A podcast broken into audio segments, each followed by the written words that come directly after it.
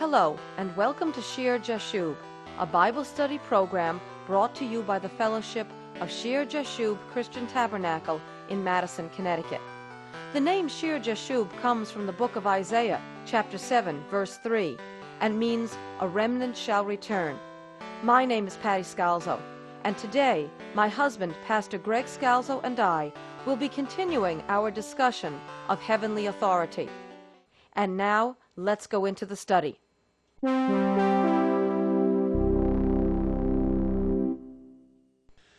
our background study in the Old Testament, we began to look in our last program at Moses.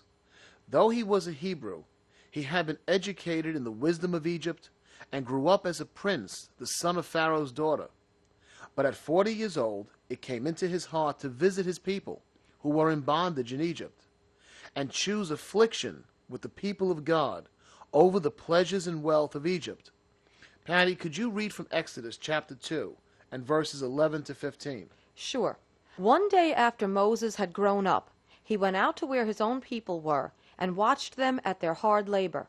He saw an Egyptian beating a Hebrew, one of his own people. Glancing this way and that and seeing no one, he killed the Egyptian and hid him in the sand.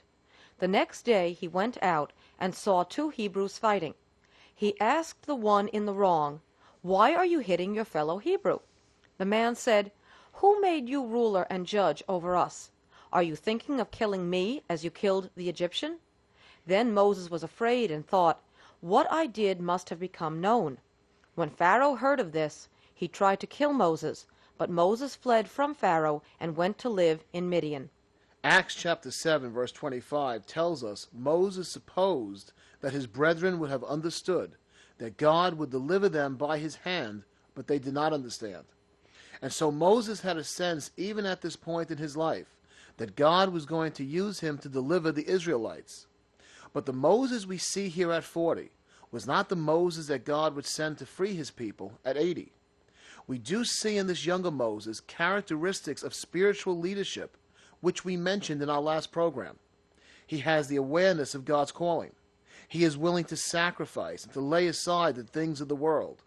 He has an understanding and desire to do that which is right. And he has the shepherd's heart, the desire to protect God's people. Yet this Moses has a boldness or rashness about him. When he sees the Egyptian beating the Hebrew slave, he looks this way and that to see that no one is looking, and then kills the Egyptian, hiding his body in the sand. We saw in our last program from Acts chapter 7 verse 22 how Moses had been educated in all the wisdom of the Egyptians and was mighty in words and deeds. And we can just imagine how this noble prince must have felt when he saw the injustice being done to the poor Hebrew slave. Patty, it happens frequently that when people are saved, they have a sense of the purpose or plan God has for their lives. And many Christians respond zealously to that plan. And zeal rightly directed is good. There is nothing like the joy of service in our first love. But something more is needed, for God does not only call us to do His will, but He calls us to do His will His way. Certainly, Moses has the educational qualities and strength and disposition here that God could have used immediately to deliver His people from the Egyptians. At least that's the way we might look at it. But God sees differently. He sees something is missing, and it could not be learned in the palaces of Egypt, but rather required forty years tending the flocks as a lowly shepherd in the desert. Greg, I think it is interesting in this account in Exodus that Moses' fervor in killing the Egyptian is quickly replaced by fear, as it says in verse 14. So Moses feared and said, Surely this thing is known. And it was only natural. When Pharaoh heard the matter, he wanted to kill Moses. So Moses fled to Midian. And here again we see the protective heart of a true leader. When Moses arrives in Midian, he comes to a well. Now seven daughters of the priest of Midian come to the well to draw water. But when shepherds arrive and drive the daughters away, Moses stands up and delivers them from the hands of the shepherds, and he waters their flock. Their father, Jethro, invites Moses to stay with them. Exodus chapter 2, verses 21 to 22 says, Then Moses was content to live with the man, And he gave Zipporah his daughter to Moses. And she bore him a son, and he called his name Gershom, for he said, I have been a stranger in a foreign land.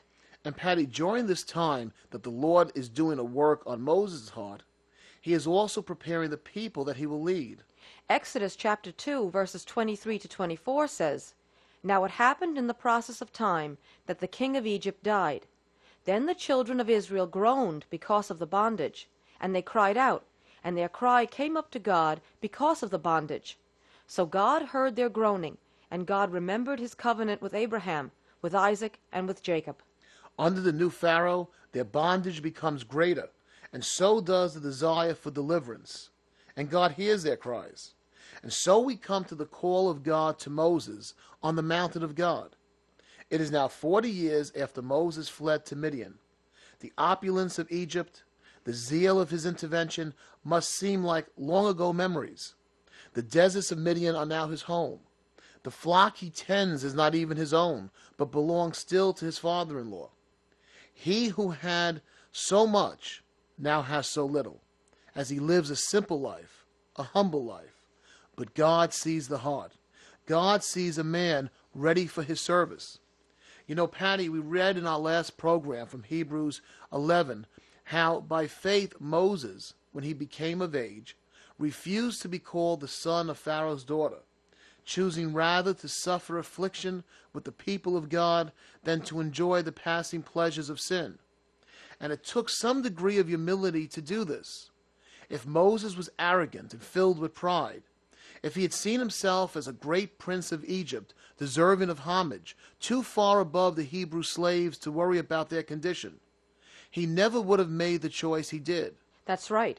But I think it's safe to say that now, at 80, as an old shepherd with none of the things which this world so esteems, I think it's safe to say that Moses is truly a humble man who understands that on his own he can accomplish nothing.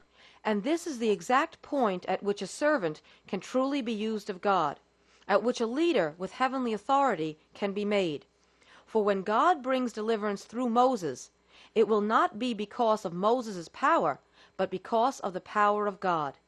Greg, in the book of Numbers, we read in chapter 12, verse 3 Now the man Moses was very humble, more than all men who were on the face of the earth. Moses knew that he was entirely dependent on God. Patty, let's read about the call of Moses in Exodus chapter 3. Verse 1 begins Now Moses was tending the flock of Jethro, his father in law, the priest of Midian. And he led the flock to the back of the desert, and came to Horeb, the mountain of God. And the angel of the Lord appeared to him in a flame of fire from the midst of a bush. So he looked, and behold, the bush was burning with fire, but the bush was not consumed. Then Moses said, I will now turn aside and see this great sight, why the bush does not burn. So when the Lord saw that he turned aside to look, God called to him from the midst of the bush and said, Moses, Moses. And he said, Here I am. Notice God calls Moses by name, and Moses responds, Here I am. When God calls, we must respond. Then he said, Do not draw near this place. Take your sandals off your feet, for the place where you stand is holy ground.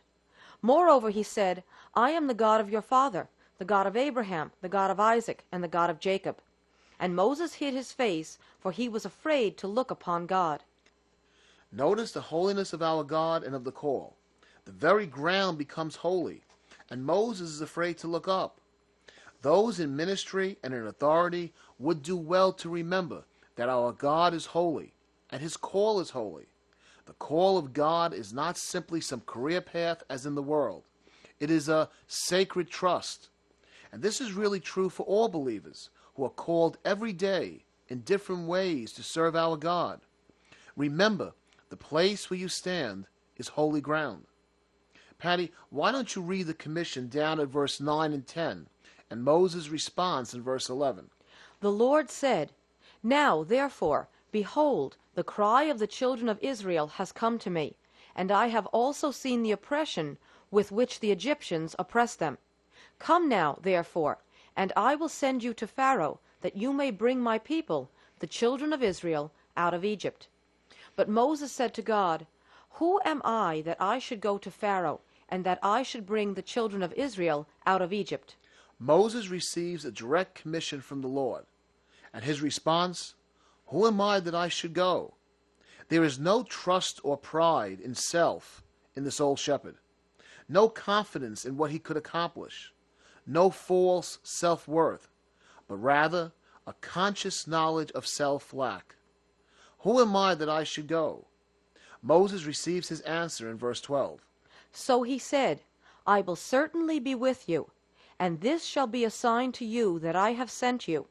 When you have brought the people out of Egypt, you shall serve God on this mountain. I will certainly be with you. God is saying to Moses, It is not based on your ability, but on mine.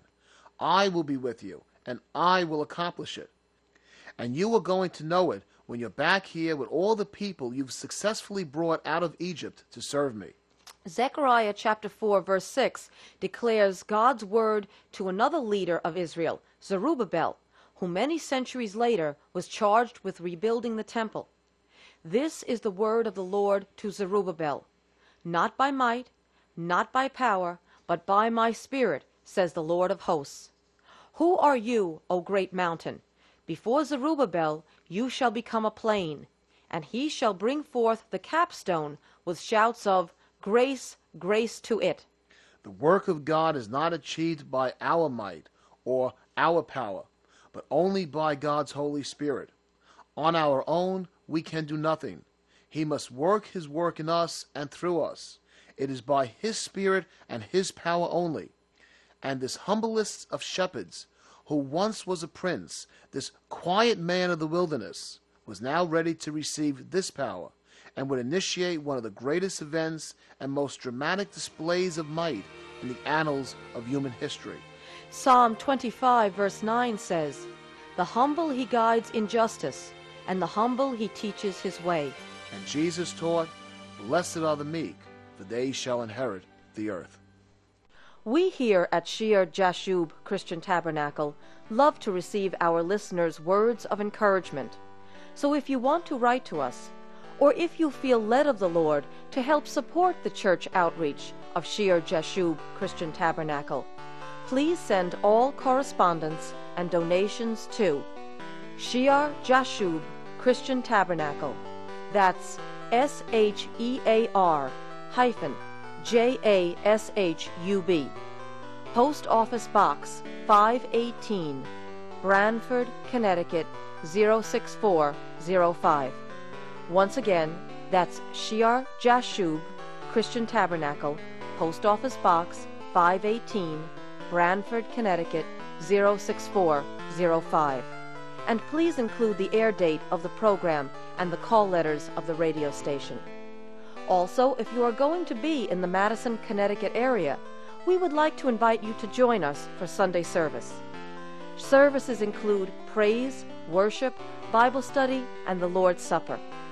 Shear Jashub Christian Tabernacle meets every Sunday morning at 10 a.m. in the upper room of the Memorial Hall on Meeting House Lane in Madison, Connecticut. Take I 95 to exit 61. Go south to Route 1. Turn right, and at the next light, turn right again. We are in the yellow brick and white building. Please join us for our next broadcast of Shear Jashub when we will talk about answering the call of God. Until then, may our Lord Jesus richly bless you as you serve him.